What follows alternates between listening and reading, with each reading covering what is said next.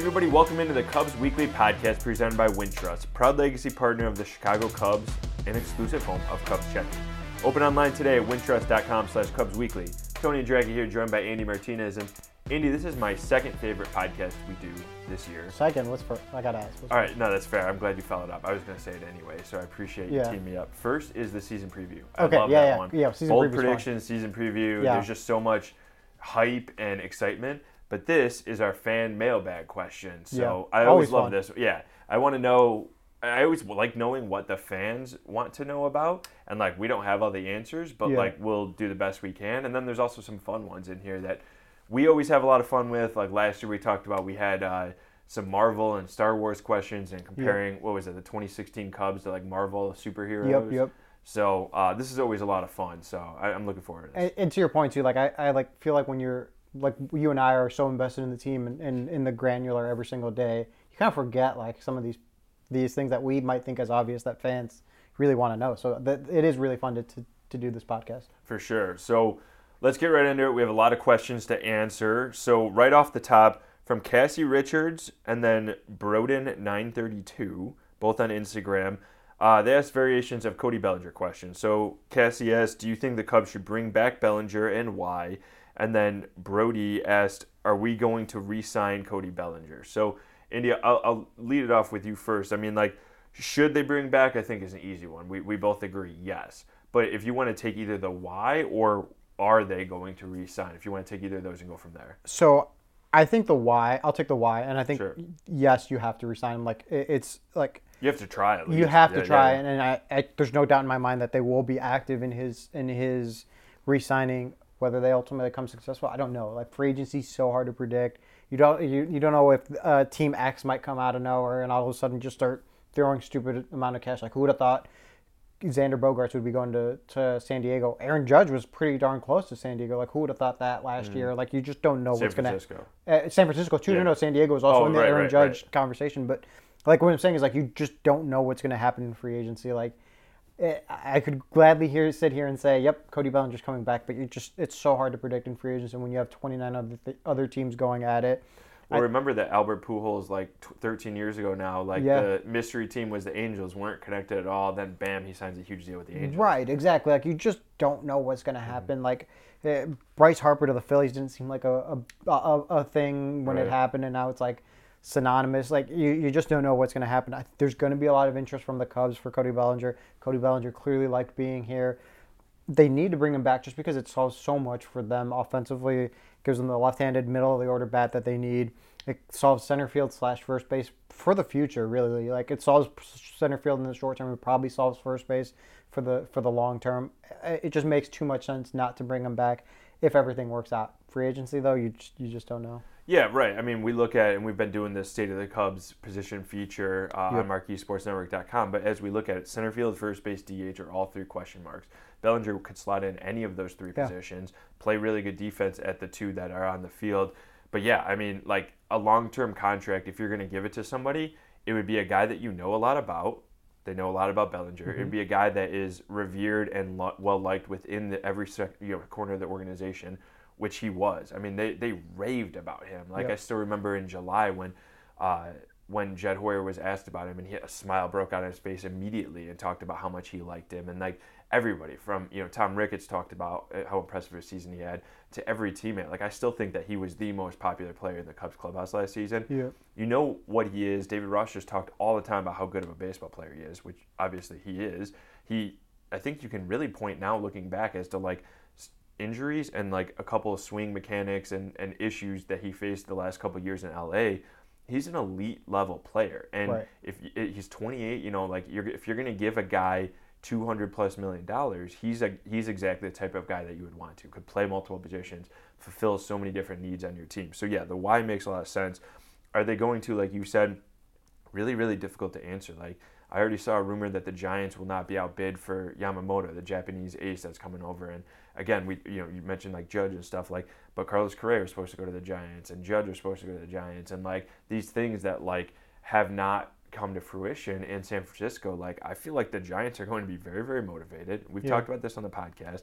Bellinger makes sense roaming center field or even playing first base, as they don't really have you know, like a ton of options at, in those at those positions there. Like I could absolutely see the Giants making a big splash. The Yankees as well have already been rumored to be in on Bellinger. Like I don't think it's a situation where the Cubs can be outbid or cannot be outbid. I think they absolutely can be, and some team might.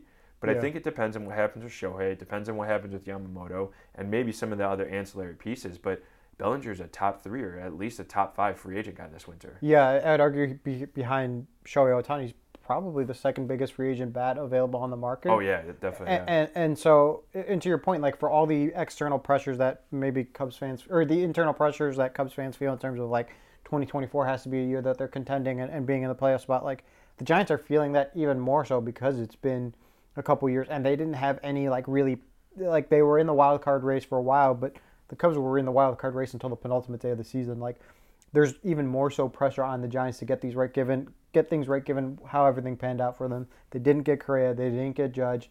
Like they've been missing out on these big names.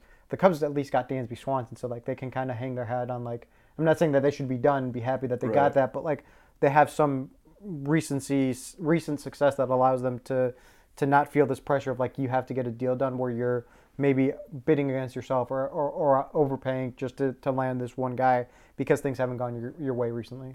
And the Giants are a team that you know needs something I think to push them over the edge a little bit. Yeah. And you know they were just on the outside of the wild card contention. Obviously the Cubs as well, but like both of these teams, as we're talking about Cubs and Giants, could use a guy like Bellinger. And if the Cubs don't re-sign Bellinger, they have a lot of holes that they need to fill on the roster or in the lineup, just Yep. in terms of like we said, center field, DH, first base, but really left-handed power um, and you know a middle of the order bat that strikes fear into the opposing team. And this lineup, I think, impressed a lot of people and exceeded expectations last this past season in 2023 here.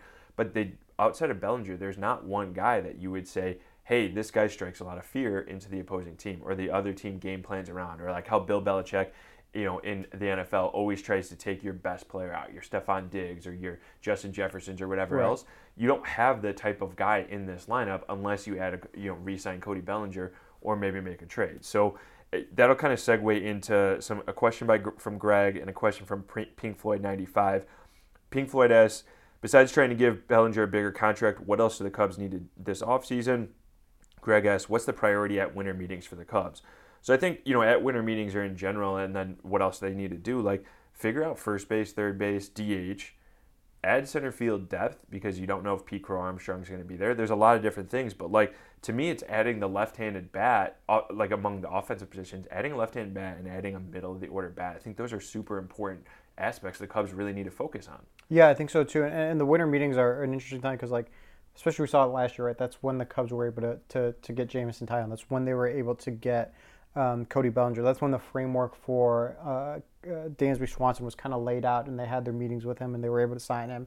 That's when some of the other big name free agents, like I think we're getting back to where winter meetings is kind of things are going on, and there's going to be action. Yes, agreed. Like it was was it 2018 or, or or 19 when Bryce Harper and Manny Machado went all the way to spring training. Whatever Like, there was year, no yeah. action at winter meetings. Like the, uh, I think those that was like a one off, and I think we're getting back to where winter meetings are going to be the, the thing. Maybe we do see Cody Bellinger signed by by at winter meetings or around then, maybe shortly after. Like I, I think trying to solidify those answers of to your point, what's third base look like, what's first base look like, and what's center field look like.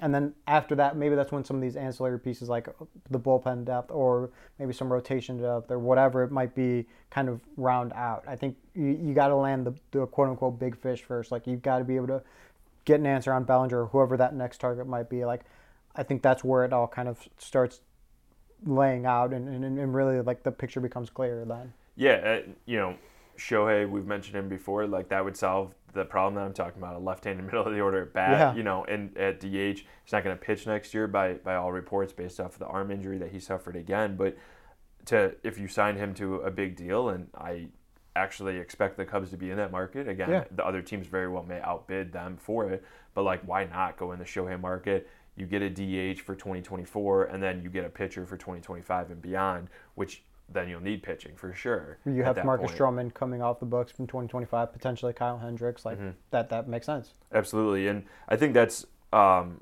that's all important too. But like figuring out first base, as we mentioned, is a big one. Like Matt Mervis, we're not sure where he Yeah. goes from there. Center field, Pico Armstrong definitely do it. you need more depth. I think behind him. Maybe that's just as simple as bringing back Mike Tauchman. If not, Cody Bellinger, Canario Morel. I think are options in center. But third base is, uh, is also an interesting one. Like Madrigal has done really well, but can he stay healthy there? Hasn't played more than 90 games in a season. I think ever in the big leagues, right? Yeah, I think it's So- 100 games. I think he hit 100 90 games. exactly this year. Okay. So he hasn't played, you know, 100 games in, in the big leagues ever. So, like, that, and then behind him, do you have, like, a Miles Mastrobuoni? Do you bring Patrick Wisdom, who we'll talk a little bit about later? Does Morel play third? Like, there are some of these questions that they have to figure out. But, like, in terms of the priority, I, I do agree with you, too. Beyond adding at least one hitter, I think it's, it's the pitching staff. And you mentioned Stroman, too. Like, re- figuring out whether he's going to return. You'll figure that out less than a week after the World Series if he opts back, or if he doesn't opt out, I guess. He doesn't have to opt in. Right. So if he doesn't opt out, he very well could opt out. He has a $21 million contract for 2024. So you figure that out. If he does opt out, you have a bull or a rotation spot you got to figure out. And I think too for Hendricks, there's a $16 million option for next year. But I think, and Jed already kind of alluded to this, is like figuring out a multi-year deal for Hendricks makes a lot of sense. They Right. believe in him as a person. He's so so valued inside that clubhouse and in that rotation as a veteran presence. Figuring out a multi-year deal, I think, for Hendricks is important. And then, like we said, the Stroman aspect. In, in you know, if you don't have Stroman, then who's in the rotation? Is it Assad? Do you sign somebody else? What do you do? Yeah, and, and, and the rotation to me is could either be the biggest non-question of the offseason or it could be the biggest question of the offseason. Yeah, like, that's a good point. like if Kyle Hendricks probably safe to assume he's going to be back in some capacity. What, what what that looks like, we don't know exactly in terms of contract, but it's pretty safe to say he'll he'll come back. Marcus Stroman's the the total wild card, right? If he comes back, you like I said, like that's pretty safe as you mentioned. If he doesn't come back, then do you go into like maybe the higher end of the free agency market and starting pitching, or whether it's like a Yamamoto who's coming over from Japan, or or, or Nola like or Blake Snell, like do you go into that kind of Jordan category? Yeah. yeah, or, or to to sign them knowing that like you'll you're going to need that help in 2025 anyway or there do you maybe go to some of the the second tier which might be like a Jack Flaherty or guys like that where like they might be on prove it deals Lucas Giolito where you you, you provide some depth but it also doesn't hamstring you hamstring hamstring you for future years Yeah, for sure. And um, so I, I'm I like the way you put that. Like the rotation could either be a huge question mark, or of the offseason, or a very like simple, a simple path forward. I think. Yeah. And the Stroman, it hinges on him quite a bit for sure. Yep. But I think even beyond that, like the bullpen is an absolute necessity Yeah. this winter. They need to add multiple arms, preferably multiple veteran arms who have pitched in high leverage situations. You need more depth. You Yeah. don't have enough depth in the system. This past year proved that. And then also even beyond that, like beyond performance, there's injuries that have come Yeah. into play. And the Brandon Hughes injury and uh, Keegan Thompson was both ineffective and missed a month to a back injury and a bunch of different things. Codi Heuer returning, and you know everybody was thinking maybe they'd be able to count on him, and then breaks his elbow. Like there's a lot of issues there, and we just saw down the stretch. I mean, Adbert was on the IL, uh, Leiter was banged up at times. Merryweather's had one healthy season in his big league career. Like you can't always bank on all of these things. So I think adding a bunch of guys and adding a surefire left-handed reliever, maybe that is Drew Smyly. Maybe that's putting him in the in the bullpen for sure. But making sure that you have that and are not just relying on Leiter against lefties or uh, Brandon Hughes or Luke Little or somebody else coming up through the system. it's the most volatile position group in baseball, the, the bullpen, right? Like, for as great as Merryweather, Adbert, and, and Leiter looked uh, in 2023, they're like, there's no guarantee all three of them are going to come back and be the same exact thing. So, like, you need that depth option for that reason, too. And and I, I think this, this is a market that necessarily, like, at winter meetings, you're not going to know, like, okay, this is what the bullpen's probably going to look like on opening day. Like, Michael Fulmer didn't sign until spring training camp had already started. I think it was like a week or two in in, in February. Like, I think that's one. If you're a fan, like if you see, you know, the Cubs need bullpen help, and it's January, and they've maybe only signed like one or two arms. Like, Yeah. don't panic. Like that, that's kind of a slow moving market. That's not as a high priority as like trying to bring back like a Cody Bellinger, things like that. For sure, and, and I mean, I think the, so. The Cubs added Merryweather, Boxberger, Fulmer last year, three veterans. I would not be surprised if they add five this Right. winter. Yeah, you yeah. know, and maybe not all on big league deals, or maybe it's not all in free agency, or maybe they acquire one in trade or a waiver Mark Leiter Jr. was technically a minor league deal True. at yeah. the beginning of this season. Yeah, minor league deals for, for relievers definitely are, are something to keep an eye on, absolutely. So uh, stay tuned to that, but I think either way, bullpen is, is a huge need for them. Uh, moving on here. So Austin asked, realistically, who do you think the Cubs will pursue and sign in the offseason? And Cubneck asked a similar question. Will the Cubs be active in free agency for impact players or depth types? So we'll kind of answer that last one first. For me, I think they're definitely be in the market for impact players. Yeah. But to me, I think there's like three guys on that list in terms of impact. It's Cody Bellinger, Shohei Ohtani, and Yamamoto coming over from Japan. Yep. I think those are the three impact players that they'll really be in the market for. Like I don't see them shopping in the Aaron Nola or Blake Snell realm. Uh, just be unless maybe Stroman does opt out, they really feel like they need it, or the market for like Nola because he's coming off a little bit of a tough season.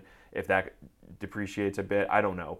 But those are the three guys that I really see the Cubs being in the market on, being rumored to be in the market on. Uh, other than that, I do think it's a little bit more of depth, maybe a starting player here or there, big big arms in either the the bullpen or you know a, a fifth starter type of thing. But like, I don't see them shopping at the top of the market in first base, at shortstop, or whatever. Like one guy we did mention though, Andy, maybe it's a good place to talk about him is Rhys Hoskins. Is like Yeah. If you lose out on Cody Bellinger, you don't really have a great option at first base. Jeimer Candelario is an option at either first or third. Rhys Hoskins, coming off an ACL injury, didn't play a regular season game for the Phillies. Maybe he would be an interesting guy who's going to be a free agent. He's an interesting guy. I believe it was uh, per 162 splits. It was like 34 home runs, 98 RBI. Like 36, Uh, 98. 36 yeah. yeah. yeah like that that kind of production is you you would take that in a heartbeat in the middle of your lineup the acl injuries was kind of scary right and, and playing first base where you're kind of moving a lot and on your feet a lot like it, it's a little it's a little worrisome of like what that could look like And he's never a great defender. right know. right so like there's already that question mark for a team that's been predicated on pitching and defense uh, he was, I think, uh, had the Phillies made it to the World Series, he probably would have been on the World Series roster, a la Kyle Schwarber in 2016. Nice. Yeah. Would he have had that impact? We don't know, but like that that would have maybe changed the the perspective of what you were getting. You really don't know what you're getting coming off an ACL and, and a season of not playing. He'll be 31 uh, next season, so Mm-hmm. you you you it's just a big question mark. If Cody Bellinger doesn't return, yeah, that that whole first base is is pretty pretty big, and you don't. There's not a clear option in free agency. Like Rhys Hoskins does become a very interesting guy. Outside like outside of that, though, outside of Rhys Hoskins, it's like it's like Brandon Belt, which is Mm-hmm. an older guy who's a lot of question marks around him. Carlos Santana, like there's a lot of guys that you're kind of like there. There's no confidence necessarily in that in that first base market. And they tried that last year with the Eric Hosmer, Trey Mancini route, Right. which I think was uh, we all At the saw where time, their was a great- was coming. yeah, yeah, was- it just didn't work out. Right, right, right. And and like that's so that's the thing is like when you know you're going to contend next season, do you really want to go in with like these like well if this works out and then this works out and then mm. this works out? I think you can go into the into the season with maybe like one or two of those guys, but if you have like three, four, five of those guys at key positions where you're like, well if this guy works out, I don't know if you're really much better than you were last season. For sure, and I think the Mervis question is a big one because at this time last year we Yeah. thought maybe he would be up. You know, Hosmer maybe keep keeping first base warm until Mervis comes up. That is how it played out. And the Mervis really struggled, struck out a lot, struggled against lefties, just didn't perform the way uh, anybody really would have liked to have seen. Goes down in the minors, never comes back up, and Yeah. you know he's going to be 26. Like he doesn't seem like a guy that is going to be the first baseman in the future. At least right now, things can change. We absolutely don't know what it holds. But as you said, going into next year where you intend to contend, you have no depth behind him except for Patrick Wisdom and Jared Young, essentially. So like making sure that you add a first baseman in some capacity is a huge, huge key. Maybe it's as simple as bringing Jeimer Candelario back, who can play third and first. Like it could be something like that. But another thing with Hoskins that we talked about, with all the questions with his inj- coming off an injury, not the best defensive first baseman, he's another right-handed bat, and the Cubs need a lefty, as we've already Yeah. discussed. And like to add another righty in the middle of the order to take up a first base spot where you could easily pencil in a lefty, or maybe not easily, but it's easier to pencil in a left-handed hitter it's it creates a little bit more right-handed heavy splits, which is what you already are seeing from this lineup. So um, that's difficult. It's difficult to see that. And then a guy we've talked about too, Andy, is Matt Chapman. And in our colleague Lance Brozdowski like that. He said earlier in the summer he like had this dream 2024 lineup and it included Matt Chapman in it. I thought it was a very valid and it still is very valid thought. Yeah. Chapman's an elite defender. He's worth three and a half WAR last year, four WAR before that. You know, a couple years before that in Fangraphs. But this is a guy who hit 205 with a uh, 659 OPS from May 1st on. I don't know what kind of contract he's going to be seeking, but it'll probably be a little rich for what the Cubs are looking for when they already have a pretty good defender in Madrigal at third too. Yeah, you mentioned it. You look up his numbers. He had great April. Really, really good April. 1150 OPS, 214 weighted runs created plus. After that, uh, 659 OPS, 84 weighted runs created plus. So he went from elite, elite uh, offensive player to below league average the rest of the year. And when you're looking at a player, do you take one good month or to evaluate him, or do you take five months of a season? Like that's kind of what you're Mm-hmm. evaluating. And yes, he brings in great defense, but if the contract is really high, the defense from Nick Madrigal was pretty solid. And if you can bring back a Jeimer Candelario or Cody Bellinger, does Matt Chapman really make sense? Maybe not. Maybe that struggle craters his market a lot to where teams aren't willing to pay what he's seeking or what, what his agent and him are trying to work for. Does the market crater where maybe it's a, a one year, two year prove it deal a la Cody Bellinger and it makes sense for the Cubs? Like maybe. Then in that Yeah. situation, then maybe it, it is a really good fit for both parties but you just don't again for agency you just don't know and, and i don't think he's as clear cut of an answer at third base as as you would think like I, I think there's just too many question marks about the offensive profile to suggest that like you sign him your offense goes up your third base improves like i don't think that's a guarantee by any means For sure, yeah, and I, I guess my hunch is like he ends up getting a multi-year deal just Yeah. because that defense is there. He's a little bit on the younger side. I think he's 28. So uh, yeah, that certainly I think is going to be something that's kind of out of the Cubs' range. But then you look around. I mean, JD Martinez is an option at DH. Really good year with the Dodgers. Obviously has a really good, strong track record. But he's 36, 37 years old. Another right-handed bat. Another guy who's essentially DH only. Right now you have Christopher Morel, a 24-year-old. You know, he's going to play next year at 24, and like at DH. Not that they have the same production, but like if I'm going to bet on somebody next year offensively, I might bet on Morel out of JD Martinez actually. Like and You it's, know, a, it's a cheaper contract like you're saving some true. against the luxury tax. Like uh, you, the Cubs probably will go over the luxury tax, but still, like every dollar counts, right? And if Yeah. you're getting the same, if all things are equal, you'll take the cheaper option. Like, and you kind of have to assume to a certain extent that maybe Morel doesn't have a defensive position next year, and he is your DH. So like you, you like, do you really want to sign another DH like JD Right. Martinez? Right, for sure. And um, I think we've we've spoken about this too, but David Ross really likes having the DH as sort of a rotating role where you Yeah. can get some guys half days off, like Ian Happ can get a half day off, and you could put a Canario in left field or whatever it may be. So I think he would prefer to operate that way versus having a guy who is locked in all the time at DH. Then again, if you sign a guy like JD Martinez, like you want his bat in the lineup all the time, so you'd want that. Right. Uh, again, I don't see that as realistic. So let's talk about some realistic options, like Austin asked. Guys out there, Michael Brantley, Joey Gallo, Jesse Winker, Corey Dickerson. You mentioned Brandon Belt, all left-handed hitters, all who probably are going to be end up signing one-year deals, either because they're a little bit older, you know, guys like Brantley or Belt, um, or guys you know coming off injuries or, or lack of performance, like Jesse Winker, tough year, Joey Gallo, tough year. Uh, Brantley as well didn't play that that many games. It only had like less than thirty, like twenty Yeah. games, something whatever it was for the Astros. And so I think those guys could all make sense as like a DH option or maybe defensively like Brandon Belt at first base. And then you know some some other depth arms in the rotation, but I think in the bullpen is where like a lot of realistic options are out there. And uh, C.J. Edwards, Pierce Johnson, Andrew Chafin, all former Cubs who are all potentially going to be free agents. I think Chafin has like a seven million dollar team option from the Brewers. I really cannot see I, them I can't see that. the Brewers pay, paying that. Yeah. So I expect he'll be a free agent, and I just think there's quite a few options. I know you like Reynaldo Lopez, Jorge Lopez out there, Emilio Pagan. Like there's quite a few guys out there that I think would be on on one maybe two year deals that would help the Cubs bullpen. Yeah, there's there's so many. I'm looking at all these names, like especially the left-handed market, like Yeah. Will Smith, Wandy Peralta, Matt Moore, Brent Suter. That Brent Suter would have made a lot of sense at the trade deadline. I, I, would've. Uh, clearly, the market wasn't there for the Cubs to, to go for him. Maybe now is a chance you can you can get him. Uh, the the left-handed relief option is, is really.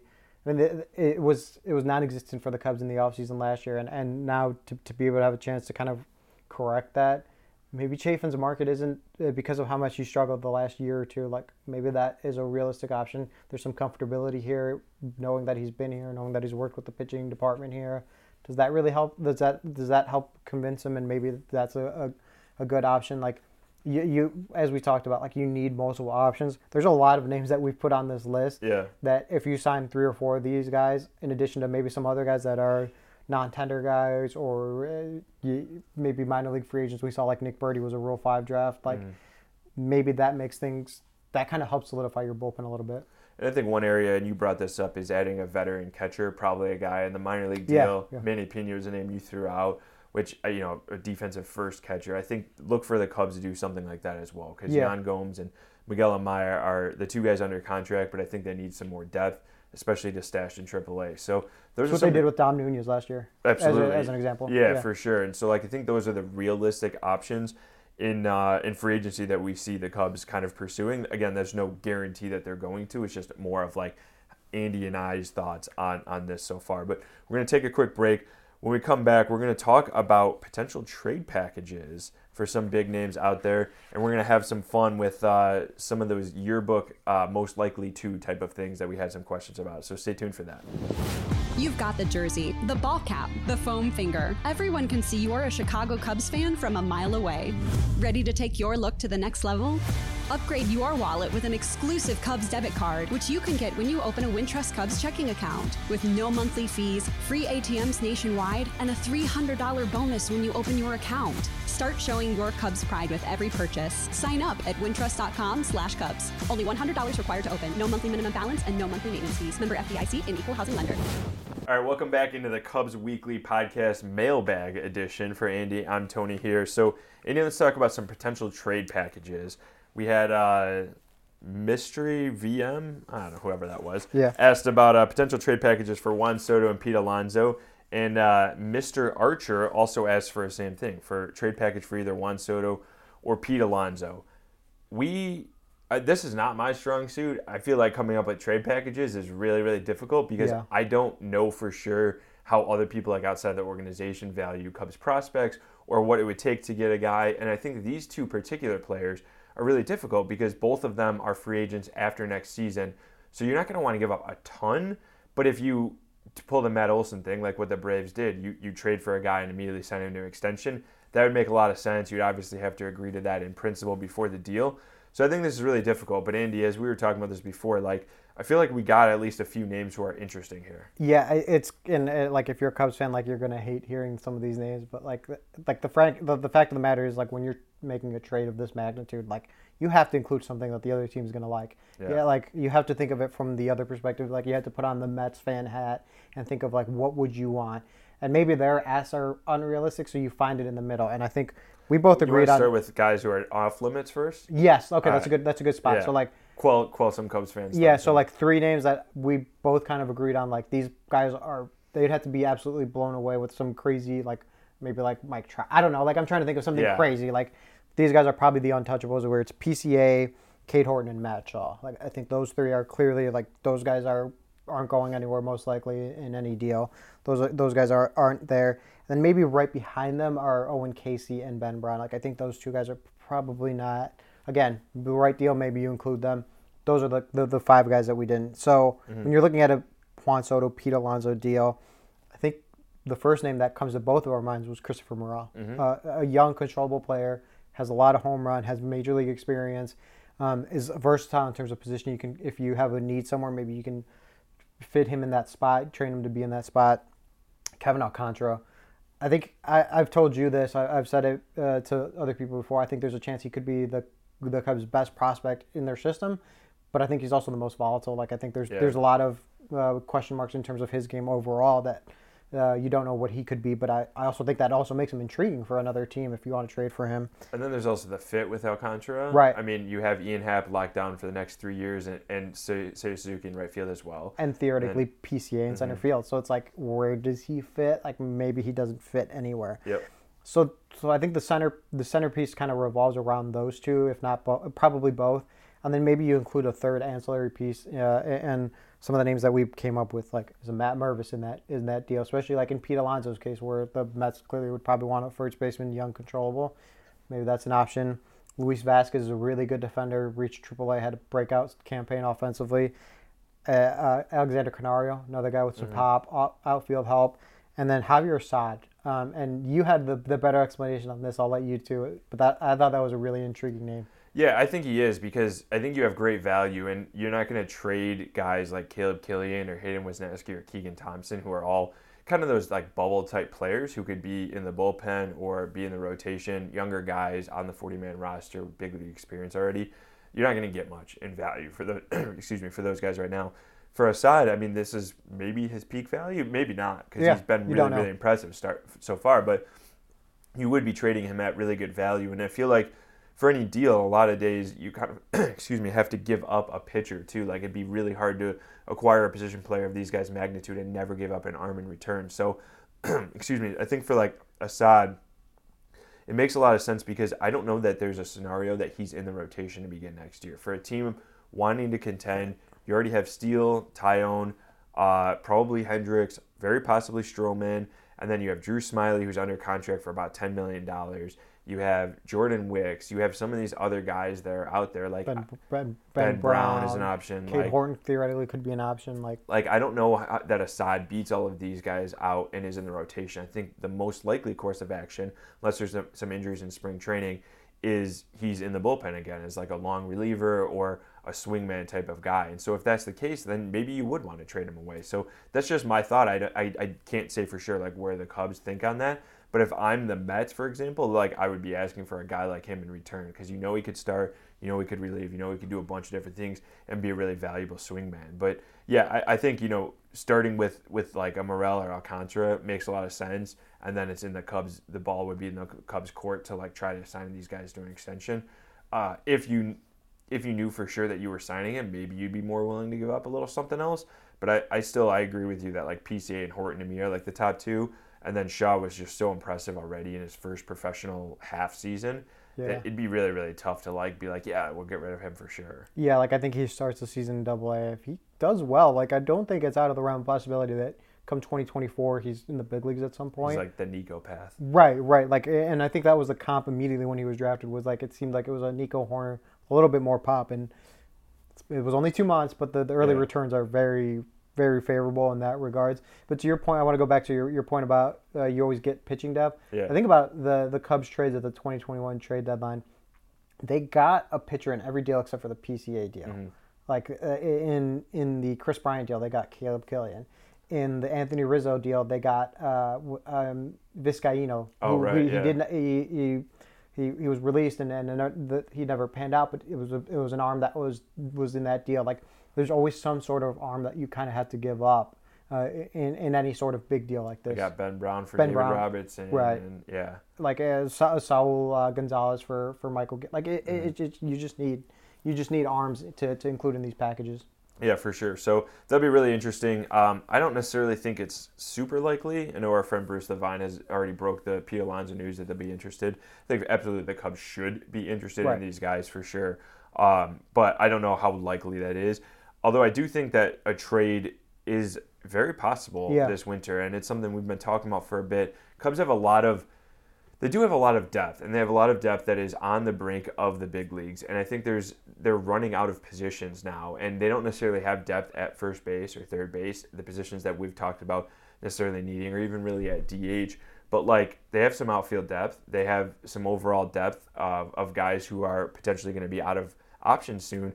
And JJ asked on, on Twitter, "What is who is one player that would be traded that will be a surprise?" So I do expect. I would not be surprised if the Cubs make a big trade this winter. I expect them to maybe make even some smaller deals.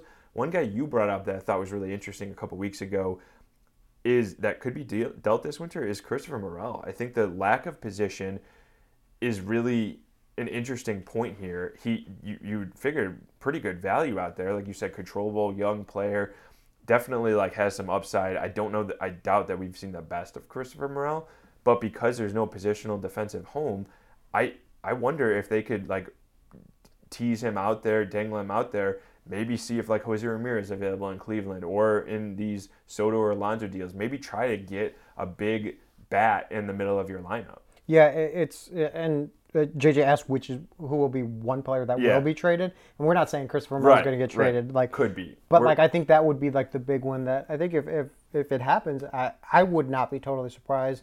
It might come to a, a surprise to maybe some some fans and things like that. But you're right, Christopher Morel. Um, it, it's so much versatility, so much option, which is what also makes him appealing to the Cubs, right? Mm. Like that you could maybe you, you train him all off season to play third base or or to play center field, or maybe even for he took reps at first base uh, in, in before games. I think that low key makes a lot of sense. Yeah, for sure. Like may, like maybe there is some sort of fit there. Like but at the same time, like when you're trying to win, do you really take a, a risk defensively like that? As much as as great of he is as, as, a hitter could be as a hitter, like do you really take that risk over over a proven commodity that you could get in a trade? I don't know. I don't know the answer to that. Like maybe that is that that is the path that they choose to take. Um, I think another guy that we both mentioned was Alexander Canario. To, to, to what we talked about earlier, there's so much redundancy in the outfield. Uh, Alexander Canario is a guy who he might get a fourth option year, so he, he should still have options next year. But after that, like then you're you're kind of forced to ride him in 2025 and beyond. And mm-hmm. again, is your left? He's not going to be your left fielder of the future probably, or right field, just given your situation right now. He's he's not really a center fielder, so where does he fit? You really? Uh, is it, it? It might be like Nelson Velazquez, where it's like it's a really nice piece to have, but maybe it nets you something really nice in return. Yeah, I, I agree. I think I would not be surprised at all if Canario is traded, uh, traded away for any future assets at some other position on the field, like we said, or the centerpiece of some deal. Um, I think he's a very intriguing player, but there just doesn't seem to be room for him on this roster moving forward. So I definitely agree on that. Um, moving on here, so Alex Hutchinson asks, what could the Cubs have done better this year? We've talked about this quite a bit, and, and I don't think we need to get in a super long conversation, but but I think my big thing that I would always point to is like the fade down the stretch was the bullpen. They didn't yeah. have enough bullpen depth. I think they looked tired on the field. Uh, Dansby Swanson was very self-critical about how he struggled with runners in scoring position. You know, there were key, some key errors by him or Seiya Suzuki or Nico Hoerner at various points. Uh, but I, I, think it was the bullpen, and then Jed Hoyer just kind of pointed to, and we'll touch on this more in a bit on the next question, but just struggling in clutch situations. Like this team just didn't come through in big moments. Yeah, and and, and it happened not just in September. It gets heightened in September, yeah. rightfully so, just given the, the magnitude of those games. But in May, it was these same issues where you think about it, if you go back and, and you win one or two more games in May during this tough stretch, who knows? Like eh, maybe they beat out the Diamondbacks, and maybe it's the Cubs preparing to play the Texas right now in the world. Like you don't yeah. know, and and so it's it's having that consistency year round for me too. Is like you can't afford to really have a lull like you did in May. I don't even want to call it a lull because it was an extended period where it really looked like they were going to be sellers. like the consistency throughout the year, whether it's whether it's uh, through pitching, your starting pitching, or, or your bullpen. Like I think that is what ended up hurting them. That when it did happen again in September, uh, it went from maybe you went from losing the division and getting in the wild card to going from the wild card to not even getting in. Yeah, for sure. Uh, Austin asks, how do you deal or how do you improve in big situations? I think that's kind of what he meant. Uh, like if you need an RBI to tie the game or just get on base, and that goes back to the clutch situations that we were talking about with yeah. Jed identified throughout the year, and he had a good quote at his end of the end of season press conference, just talking about how they they struggled in every clutch situation, both on pitching and defense. He said. Uh, and he said he felt like September was playing like May again, but like then he was saying towards the end of the year, he said he felt like we stopped having those big moments and getting those big hits. We stopped shutting down rallies late in games. There's so many different factors. I think whenever you have a, a terrible stretch like that at the end, we were two and eight or in one run and two run games after the Giants series. Whenever you have that, there's so many different factors you can point to. And he said that he spent a lot of time thinking about what they could have done differently I remember asking David Ross the same thing, like how do you improve in one and two run games and really close games? And, and Ross thinks that it's, it's a skill and it's a skill that you try to acquire and learn. But this is not a roster packed with a bunch of young guys who haven't been in this situation. Like, yeah, Nico Hoerner was in a slightly different situation in terms of a pennant race, but he played in pennant race in 2020. Very different, but still. He also played in 2019 when he first came up you know, and, and he's played competitive baseball the last couple years. Dansby Swanson, Cody Bellinger, like Ian Happ, these guys have, have certainly been around. Jameson Taillon, Marcus Stroman, Kyle Hendricks, like all of these guys have pitched or played in big situations. So it was a pretty veteran laden group. Yan Gomes as well. Like I, I don't know that it was that it was always necessarily a skill. I think that there's a little bit of luck, honestly, and a yeah. little bit of randomness involved in the game. And I think it happened at a really bad time in September. But from like you said about the first week of June or so, all the way throughout, like after the Angel series up until the the Giants series, there's like three months where they were clutch, they were performing in high leverage situations, like they had improved and turned things around. It was just a Dr. Jekyll and Mr. Hyde type of season where they were really good for the first couple weeks, struggled for a month plus, really good for three months, struggled for three weeks. Like it was just like you don't just see that like yeah. vacillation in teams all the time. I just anticipate they're going to be more consistent by sheer randomness next year. yeah, yeah, I think so too. And uh, like I look conversely at some other teams, like the Marlins were insanely good in one-run Yeah. games. Does that mean they were significantly more 31 and 12, I think. is right? what What does that mean? They they were more clutch than the Cubs? I don't think so. Like I, I like if you looked at their lineups next to each other, which one would you take? You still probably take the Cubs lineup over the 2023 Cubs lineup over the Marlins 2023 lineup, uh, just from from a pure the eye test. Mm-hmm. So there is a lot of randomness and luck involved. And if you go back and think like one of those games in Miami that were all one run games that the Cubs lost, if one of those goes the Cubs' way, maybe they're in the playoffs. The Diamondbacks series in, in Arizona where uh, the ball hits off of Hayden Wesneski's arm and it falls Yeah. and then they win. Like if that one goes a foot to the left and Dansby Swanson's able to field it, the Cubs are literally in the playoffs and the Diamondbacks are out at the end of the season because it was a And one game instead, difference. Arizona's going to the World Series. Yeah, yeah. Exactly. Like it, there is some sheer randomness and pure dumb luck. The the Padres kind of experienced it throughout the year. They were the complete opposite of the Marlins, where they were terrible in one run games. They had a positive run differential, and they finished three or four games out of the playoff spot. Like there is just some luck to that, but you also got to be able to overcome some of that luck on your own. And the Cubs just weren't able to do that. Like the the, the Brewers, I'm sure, had some luck throughout the season that they were able, to, or, or bad luck that they were able to overcome, and, and that let, allowed them to win the division. You build some of those insurances, whether it's through depth options, whether it's through your bullpen, through your through a, a, a AAA starter that can come up and give you one good start, like those kinds of things you build into to where when it comes down to oh you, you th- that was a crummy loss because of the ball bounce this way it doesn't really matter at the end of the year Yeah, and I mean it's always really hard to produce in clutch situations Right. when your bullpen is faded down the stretch. Like that's a big Yeah. part of, of clutch is your bullpen and having guys you can lock in. And as we said, I think that was a huge, huge factor moving Yep. down the stretch the last few weeks for the Cubs is having a really tired, really worn down bullpen. All right, Sam Ellis asks, will we see P. Wizzy, Patrick Wisdom, in pinstripes next season? For me, I do, but I don't know about others due to the combo of his contract, how he played offensively, and the errors he picked up. So that was Sam talking, not me. by Yeah. the way. Okay. yeah i, I got making that. sure, yeah, yeah. sure. no no Um, so Patrick Wisdom by MLB Trade Rumors is estimated at, uh, in arbitration next year is to make 2.6 million dollars. That's a pretty hefty price tag. I know right now they don't have a first baseman. Wisdom's probably the guy at first. Maybe you can form a Wisdom Mervis platoon, but still 2.6 million arbitration for a guy who wasn't playing third base at all the last few months of the season. Really saw his playing time dip. Was great, you know, can carry the team, you know, with his power at times, but still struggles, swings and misses quite a bit. His defense has taken a step back the last couple of years. Like, it would be hard to see the Cubs pay that when every dollar counts, as you mentioned earlier in this podcast. Yeah, it's that's the that's the thing for me is like it- with the luxury tax, and, and I, I anticipate the Cubs going over it, but like, do you really want to add on an extra two point six million that could like maybe that's a, a veteran reliever that you get with that maybe even less than that money. Like I don't know like it it, it, becomes interesting in that situation of like what what becomes to you is, mo- uh, is a better use of, of your dollars. And down the stretch he was only used against lefties really uh, whether it was pinch hit whether it was a lefty starter like that was his that was his role.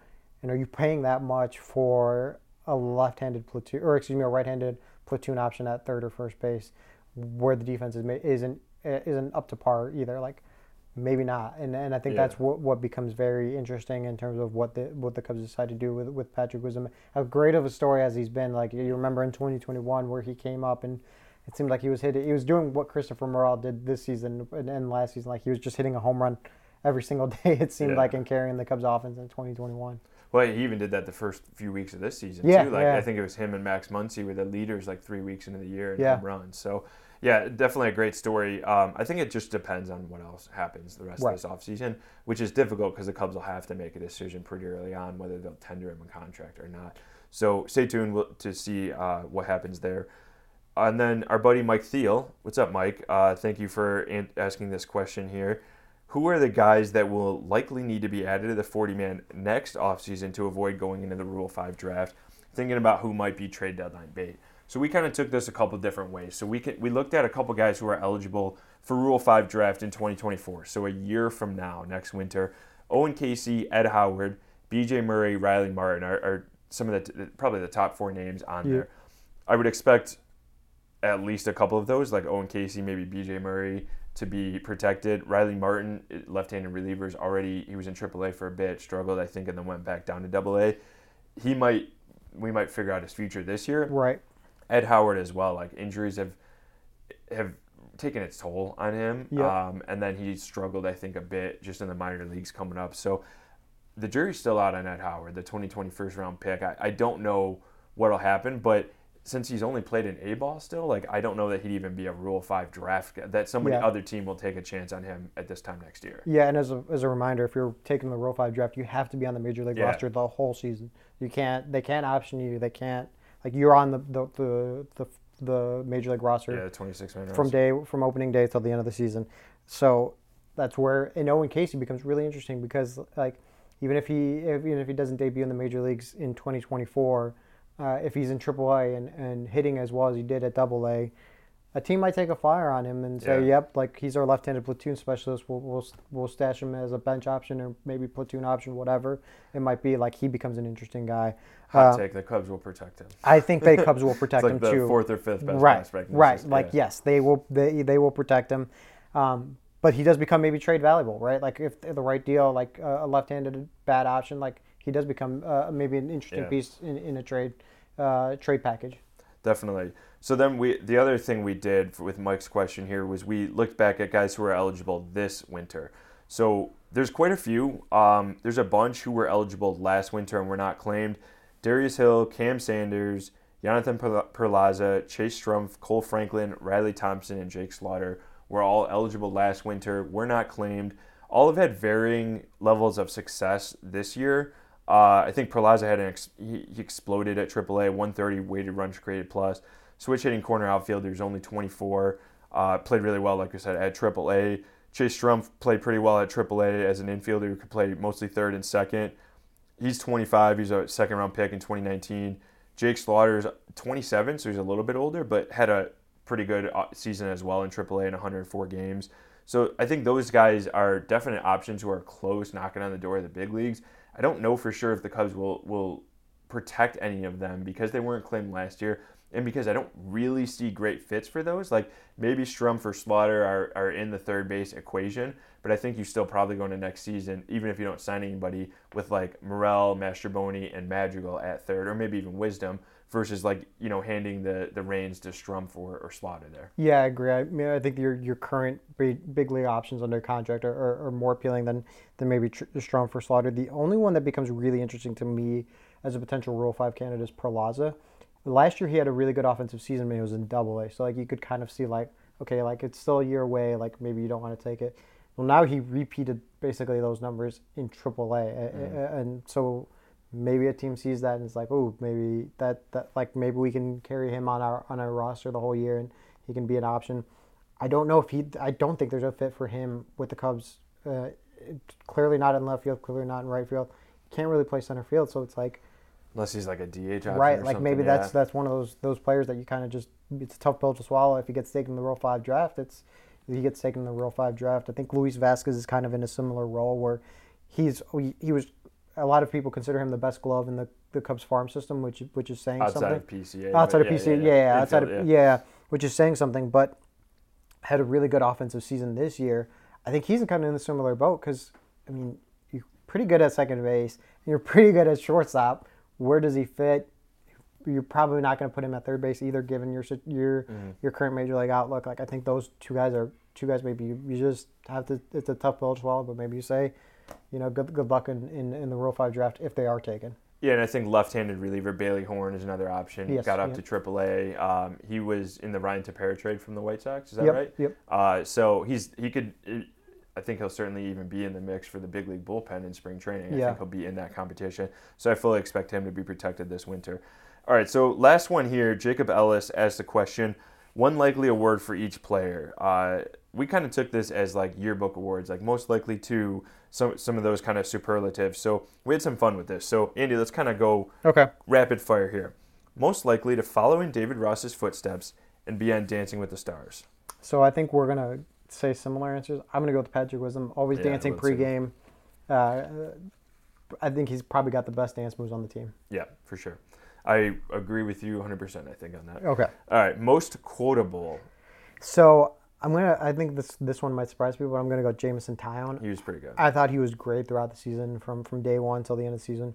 You always knew what he was thinking, what he was working on, what he was doing. He explained it in a way that everything kind of made sense. I thought he was just the, the best quote on the team. Yeah, I, I think I'm going to say Yan Gomes here. I think, you know, dating back to like April, I remember him talking about what the team could be. And I think he just had really good uh, perspective on everything throughout the year. So, like, I, really, I found myself using a Yan Gomes quote every single time we talk to him. And I, I do want to add the caveat that I think there's so this was a tough one for me to pick. There's so many good quotes: Yeah. Dansby Swanson, Ian Happ, Nico, Nico. yeah. like it, there's there's a lot of options. Yep, for sure. Who would give out the best Halloween candy? So I'm a little biased. I would think I would pick Javier Assad because he'd probably hand out Mexican Okay. candy that I love. So like I, I think that's it. But this was a tough one for me. I don't think there's a there's a clear choice on this one. I, I was thinking I, I bet Kyle Hendricks would because I could see him. I mean, he's about to become a father. Um, I, his wife's due in December, I think. I, either way, sometime Yeah. like coming up very very soon. But uh, I could see him like dressing up in a costume, he and his wife sitting on the porch, like having big like king size candy bars and just like being super positive about every kid coming up about it, like uh, awesome costume. Like Yeah. I could just see Hendricks doing that. Maybe he has already done that. Like I Yeah, should ask him. Like that's what that's what he does already. yeah, very very easy to visualize. So I would say that he probably like really gets geared up for it and has the best Halloween candy, maybe even homemade candy. Like yeah, who knows? yeah. Uh, most likely become TikTok famous. All right, you're this is this might surprise people. You're way more active on TikTok than I am. So like I'll let you. That should first. surprise people. Yeah, Like you're that you're not the, the, the TikTok demographic. Six. I'm 36. I just realized that. 36 year old dad on TikTok. Yeah, man. exactly. So what would your choice be? I'll let you go first. Uh, well, so you brought up as we were talking about this, Jameson Taillon. There's like a coffee TikTok thing, and Okay. people have really elaborate coffee drinks that they make. Tyone or Ian Happ would be pretty good on that. I feel like Morel would be just a lot of fun uh, on there as well, and Kyle Malenovich, our our social guy, he said Adbert Alzolay. So like I think those are all good choices for sure. So I, I, I don't know. I'm not very active on TikTok, but I do remember one that came up on my feed of a guy fishing and trying to catch a big fish. So my immediate mind went to Justin Steele. Like I think with his with his uh, southern drawl and and just his persona, I think he would be. I, I think he would be a fun TikTok uh, star that could become one. That would be pretty good. All right, most likely to roll out of bed and have perfect hair. This was a Kyle suggestion. Dansby Swanson. I think we all Yeah. agree on that. There's no argument needed there. Most likely to be a pro athlete in another sport. I'm going to say Morel on this. I think he's a great athlete. I could see him being a wide receiver in football, and I could also see Nico Hoerner being a pretty low key good running back in football. Morel's uncle played pro basketball in the DR. Really? Okay. So I think that I believe it's his uncle. Maybe, maybe it was like a cousin. I'm pretty sure it was an uncle though. That's so like that that kind of ties into it. Um, I know Dansby is a big football fan. I remember him talking to us about Yeah. the Falcons. So like there there there was a there's a lot of ways we could have gone with that. Um, I, I, I think I'll go with Morel too because he is just like the most one of the most athletic guys on the team. For sure. Cody Bellinger and PCA also another quick nugget. Big soccer players growing up. Um, PCA is still a big Chelsea FC fan, and and Cody Bellinger played pretty uh, high level soccer growing up too. I could see Stroman being a really good point guard too. Oh, Like, yeah. I mean, he's such a good athlete, and like I feel like he could be pretty good, and the way he moves, like yeah, He'd make sick behind the back passes. yeah, I that think. would be great. Uh, most likely to have their own TV show. Oh man, I don't think I, have come up with an answer yet for this one. This one Yeah. was tough. So I, uh, if you have one, uh, yeah, I don't know that I really have one. I feel like Ian Happ would just be good because he's he already has the podcast. That's probably an easy layup answer. Mm-hmm. yeah, But like he he understands the business aspect so much that if anybody I could see being on uh, like Saturday Night Live or guest starring in like a like a show, I could feel like Ian Happ would be the guy. I think I'll go Adbert Alzolay because I think like, like he's he's very personable and like very very fun, uh, charismatic guy. His wife's a a, a, a, dietitian or, or works in, in, in food. Like I think like just their dynamic would, would cater to a lot and would be kind of fun to, to see too. Most likely to be a manager after their playing career. I think Yan Gomes is a really easy one here. Yeah, I think Yan Gomes is the super simple one. I mean, if, if I if I had to pick someone else, I'd, I'd say Dansby just because of how smart he is in, Yeah. with baseball. I could see Dansby or Nico doing it. Or as Nico, well. yeah. Yeah. All right. Um, I so I lied. That wasn't the last one. Um, we'll run through these last couple pretty quick here, though. Okay. Best moment of 2023 season. We've talked about this on a previous podcast, but we'll answer Alex's question. Yeah, for me, it's the Tauchman catch in St. Louis. I thought that was the coolest moment I saw live um, throughout the season, and my really close second, I think, is going to be your first. Yeah, Morel walk off Yeah. against the White Sox. Yeah. Like that's a moment that I feel like I'll remember for a while, and it was one of those that I feel like as you're talking about like a playoff hopeful season, like it was those that you remember, and then it, they didn't make the playoffs, but still it was really epic, and like just the celebration, the drone shot we had in Marquee was just so cool. Uh, so that was it for me. All right, so last one from Jackson. Favorite player to watch in the last decade of Cubs baseball, Andy.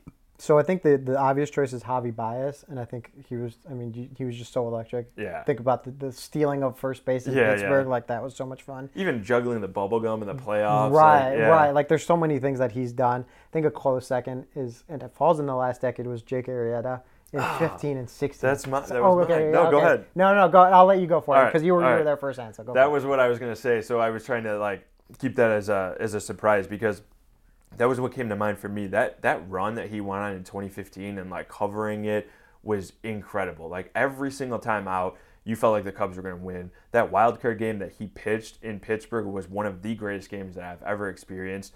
Uh, just I've never seen that level of dominance, like never. Yeah. And to to witness it live, like every time he started, I think of several like Sunday night baseball games that he pitched that he like shut down the Pirates or he had that no hitter against the Dodgers and like all of these different things. It was just incredible. And it was really really fun to watch. And that 15 team was so fun to watch because of the way they they really ascended and, and played themselves into 97 wins and won the wild card series beat the cardinals all of that stuff. Arrieta in 15 specifically was the some of the most fun that i had watching cubs baseball in, in the last decade. And I, I think you're putting it lightly. I think it felt like not only were the Cubs going to win, but it was like he might throw another no hitter. Yeah. Like he's going to go at least seven innings no hit ball. Like Yeah. it was just insane. it was it was absolutely nuts. I mean, a 0.77 ERA for the entire second half, like Yeah. absolutely bonkers for sure. All right, so that was that was really fun. That was our Cubs Weekly Mailbag podcast. Thank you all for submitting questions. Uh, we hope we got to everybody. Sorry if we missed any of them along the way, but that'll do it for this week's edition of the podcast presented by Wintrust. Don't forget to download and subscribe to the pod wherever you get your podcast, and check us out in video form on the Marquee Sports Network app. For Andy, I'm Tony. Thanks for tuning in.